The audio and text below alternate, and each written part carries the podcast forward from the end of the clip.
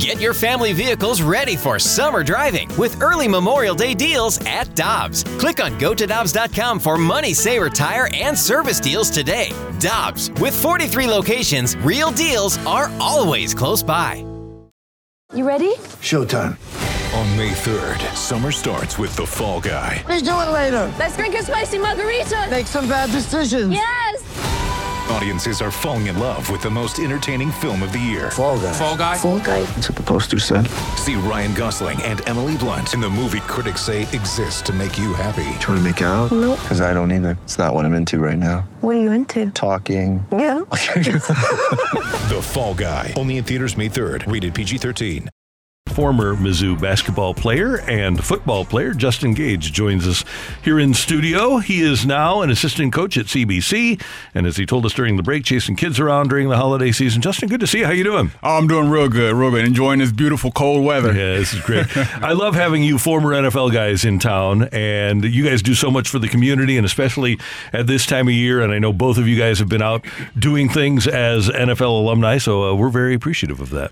Well, Randy, he's not only a, a a coach at CBC, he's also a graduate of the University of Missouri. You you just posted the the pictures of you graduating from Mizzou over the weekend. Congratulations! I know, you know after a long NFL career to go back to to go back and graduate. Tell us about that experience and what that was about. What that was like. Uh, it, it was a beautiful thing, and you know, I'm speaking from from the end going right. So it was, it was a beautiful thing, but um, you know, when I left school. One of the big things my parents always told me is make sure you go back and get your degree. Yep. You know, and growing up, they've they've always had their degrees posted on the on the shelf in our living room. My, my mom graduated from SLU. My dad graduated from Indiana University. So, um, you know, that's something that always stuck with me. Uh, so when I, I got done playing, you know, I was like, at some point, I'm gonna go back and get my degree. And, and now I'm being at an age where I'm, I'm watching my go through school, and you know they have days where like "Ah, I don't feel like doing homework Yeah. or doing work. You know that was that was a great time for me to send a message to them saying, hey, if you put your mind to it, you can do it. You know, and, and it's not only my kids, but the, the kids I coach, the kids I train. You know, the big message we always send to the kids is, you know, finish, finish. You start something, finish. No quit and finish. And so that was that was really the the motivation behind you know actually finishing school and whatnot. Good. Yeah, one thing that I always try to tell kids, and you guys have a better platform than I do for this, is to not let sports use you, to use sports, right? Absolutely, absolutely, and uh, and, and sports really mimics life and, and life's challenges, and so you learn a lot through sports. Uh, and so you know, a lot of kids that they jump into sports and they feel like they're going to be a professional athlete, and and the the honest thing is, you may not be a professional athlete, but you can be a professional at something. You know, but the work ethic it carries on from you know whatever the the background is, whether it's sports, whether it's being a lawyer, doctor, you know, whatever it is you want to be. So it's all about that work ethic and, and, and being disciplined and holding yourself accountable. I, I tell Randy all the time one of my toughest tasks, and you know this well, coaching high school kids is. I, it's it's funny. I was listening to I don't know if you've seen Shannon Sharpe and Deion. Uh, he Shannon's podcast. He had Deion on, and Deion was saying that he was teaching his his son Shiloh about the cornerback position, and he was telling him all of these things, and Shiloh said, "Oh, your way doesn't work," and and he's talking to his dad, who is a the greatest cornerback to ever play the game, and you're telling him it's not working. You're wrong, Dad. It, you, you got it wrong. So you can imagine how a guy like Justin and I are when we're talking to our high school kids. It's like you're telling them. This is the way to do it. This is the way to be successful.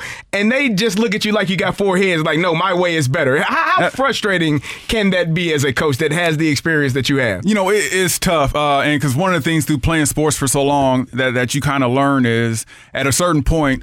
Coaches are only going to tell you things one time, Yeah. and they expect you to get it. They expect you to know it, right? So now it's translating that, that you know the things that you've grown up on and things you've grown accustomed to to translate it to your kids. So you tell your kids something once, and they're like, "Man, I got it." you're like, "Okay." So you tell them a second time, it's like, "No, no, I got it. Watch how I do it." Like, so at some point you're like, "All right, look, your way's not working. So you can either try mine, or you know, we're gonna find somebody to do." It. But uh, you know, it, it, it's it's fun because you know you, you've got to continue to send the message, right? And it takes a while, but kids eventually start understanding. Yeah. But I mean, there, there there's many times, and, and I don't have hair now, but if I had it, I'd pull it out. Listen, you know. Justin, when I started, I got a full gray beard. When I started, it was one patch. Five years ago, I had one patch of gray, and over these years, I had a little more hair on the top that is gone, and a lot more gray in the beard because you know you love them to death like they're your own, but you know even your own don't listen to everything you got to say all the time. Yeah, you you absolutely right there.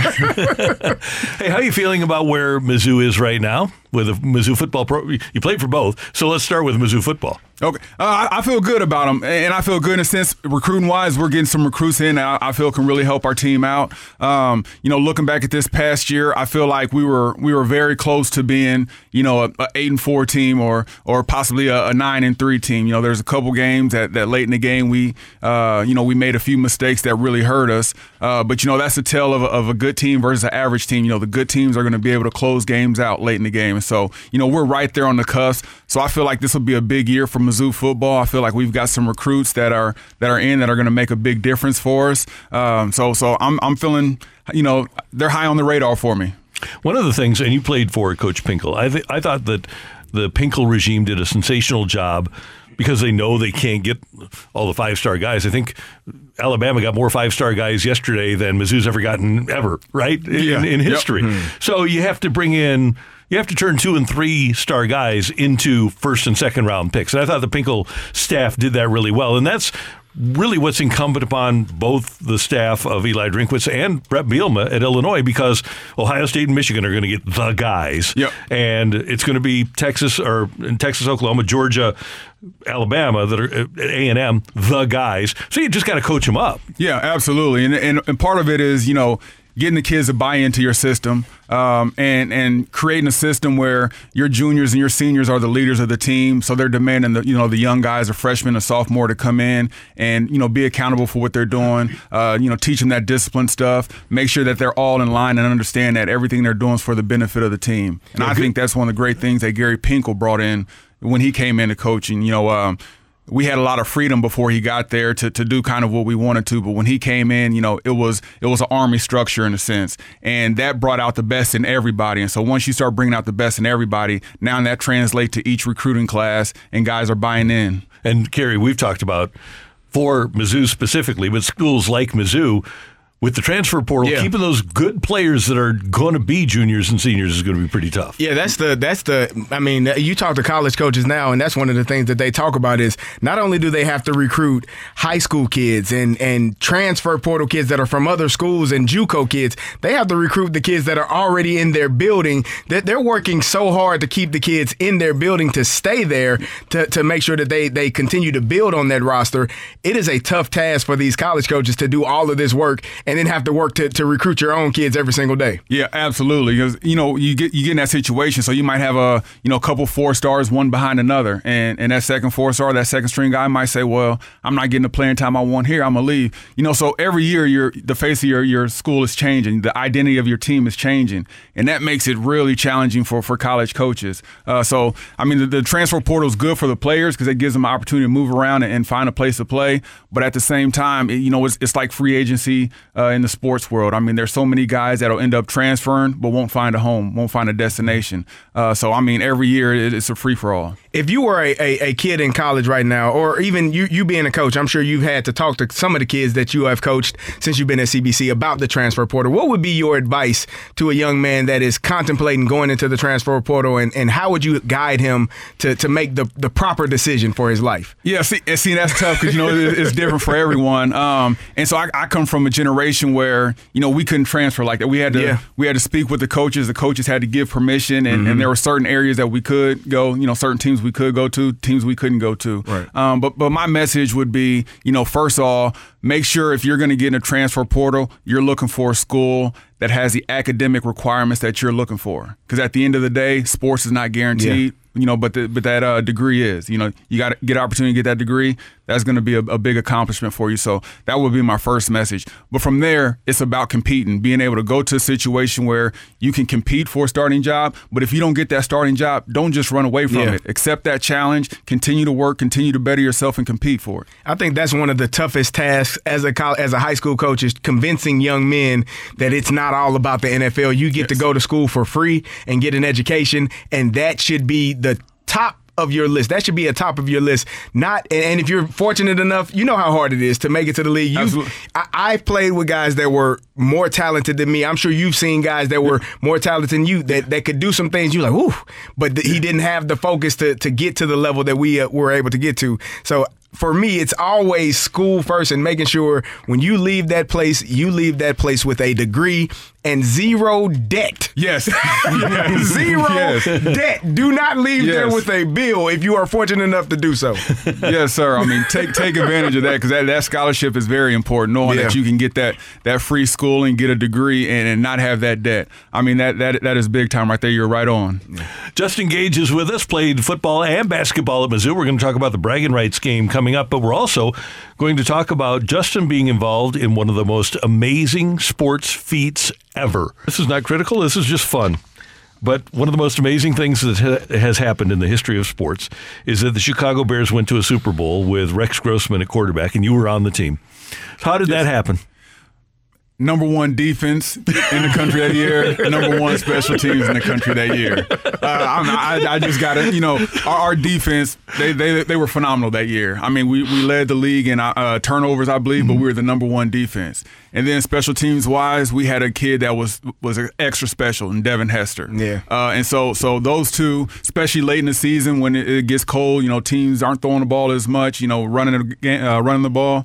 Our defense stood out for us and, and, and got us to that Super Bowl. Do you remember coming to the dome for a Monday night game when the Rams kicked it to Devin Hester once, returns it for a touchdown? Then, eh, you know what? that was a mistake. That, uh, but that there's a way that'll happen again. So rather than kick it out of bounds, yeah, let's kick it again. Yeah, yeah, and, and I believe that second one it was uh, an onside kick. We had we had set up for an onside return. Really? Yeah, we set up for an onside return, and, and they kicked it deep because they you know, you know they were just trying to pin us deep at that point in time. What? Uh, and you know. As an onside team, we're not out there to block. No, we're sir. just trying to recover the ball. So when the ball got kicked deep, you know, we just start scattering around, you know, acting like we were gonna do something. But I mean, that young man gets the ball in his hands. I, I'm I'm laughing because most people do not know when when the when they kick the ball deep and you have the hands team out, they usually tell the returner to take a knee, like Absolutely. just go down. These guys are receivers. They are DBs. They're not linebackers. They're not running backs. They're not defensive line. They're not there to block. They don't have any intention on blocking anyone. I've been on the hands team. We we're not there to block people. We're, we're there to get the ball, get down, and, and take a knee. Yeah, absolutely. We're divas. and the fact that that man, re- that's mind blowing to me. I never knew that. The Yeah. fact that he returned it and you all had hands team on the Yeah. field is absolutely amazing. That that that is that is crazy. Yeah. That he was he was special. He was special. Without a doubt. Without Yeah. a doubt. I mean, he just the body control, the ability to, to see, you know, the smallest of creases, and then the ability to hit them and, and, and accelerate through those holes. I mean, it, he was just phenomenal to watch. That's absolutely amazing. I want to ask you, you played basketball at Mizzou, you played football at Mizzou, and those are high level sports for, for a collegiate athlete. Which one was harder for you to master? Oh man, that, that that's a great question right there, and and I'd have to say basketball, and, and the reason being, uh, I was on football scholarship, so I was always with football as long as football was available. Right. I wouldn't go to basketball until that last football game was done. Okay. So, you know, in high school, you can trans, you can you can go from football and basketball, still stand out, right? in college, I just knew it was going to be the exact same Yeah. thing. Those guys play basketball all year long, and you talking about the speed of the game. You know, guys bigger, stronger, Right. taller, uh, just trying to keep up. Man, it it was it was a growing pain for me. So that's kind of where I, I picked up the role of you know what I'm gonna be a defensive guy. I'm gonna be a rebounder. You know, don't put the ball in my hands because. I'm still trying to learn how to dribble again. You know, when I get back and, and these guys are full court press and whatnot. Right. Uh, but but basketball was was more of a challenge. And I, I would think that making that switch midseason, you're just you're using different muscles, right, to play football than you are to play basketball. Absolutely. Did it take much time to make that transition? Uh, once because you knew what you were doing with both of them. You know, you know what what took time is going from when, when I joined basketball, just becoming a finesse player instead of being so aggressive. You know, I'm coming off the football, yeah, the football field. I'm running through you, people. you running through picks and Yeah. everything. Whoa, Yeah, you know, whoa, whoa. You know, hey, hey, set a screen for Keyon, get him open. Set a screen for you know Grower and, Yeah. and K Rush. You know, get those guys open. And you know, hey, I'm blocking, I'm driving my feet. And it's like, no, no, calm down, calm down. Like, oh. you know, so, so it was, you know, the biggest change was all right. I've got to, I've got to make it more of a finesse game uh, when I hit the hardwood. Uh, but you know, just just having the success over basketball, knowing that there were guys around me that could score points and and make things happen with the ball. It was just just great to be in that atmosphere and still compete at a high level. And what was bragging rights like?